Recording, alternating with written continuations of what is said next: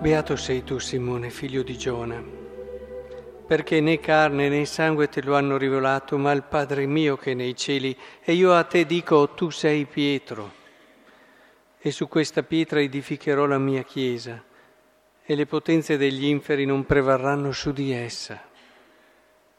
A te darò le chiavi del regno dei cieli. Come fare? Come fare ad entrare nel cuore di Gesù?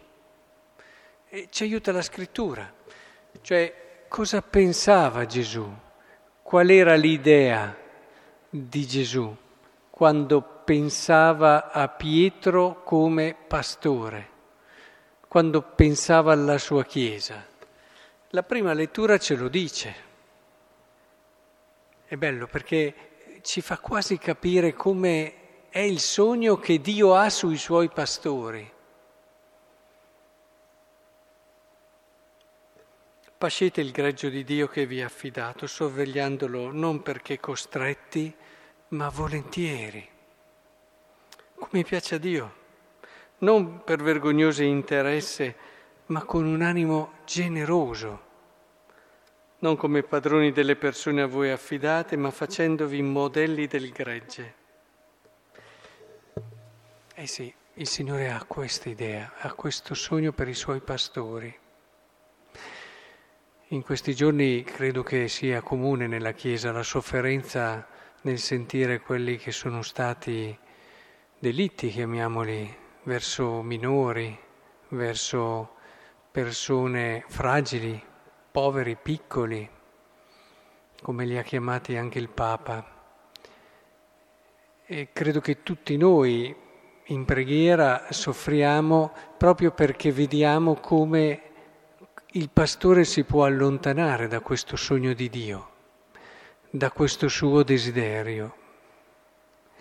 E questo però non deve farci perdere la fiducia che realmente, anche se lo tocchiamo con mano, il pastore partecipa della fragilità di ogni uomo, però siamo certi e possiamo lavorare ogni giorno pregando e impegnandoci seriamente perché davvero questo sogno di Dio si possa realizzare.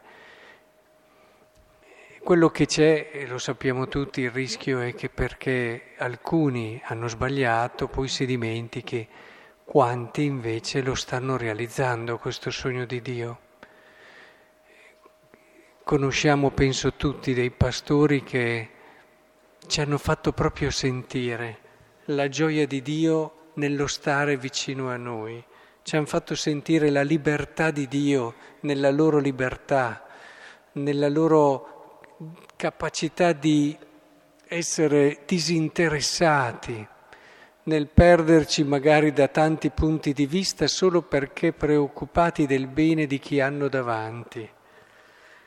Penso che tutti abbiamo toccato con mano pastori che non hanno fatto da padroni e che non fanno da padroni ma che con semplicità si mettono al servizio del loro gregge. Pastori che ci fanno toccare con mano la gioia di Dio, ci fanno toccare con mano la sua premura, la sua dedizione, il suo amore per noi.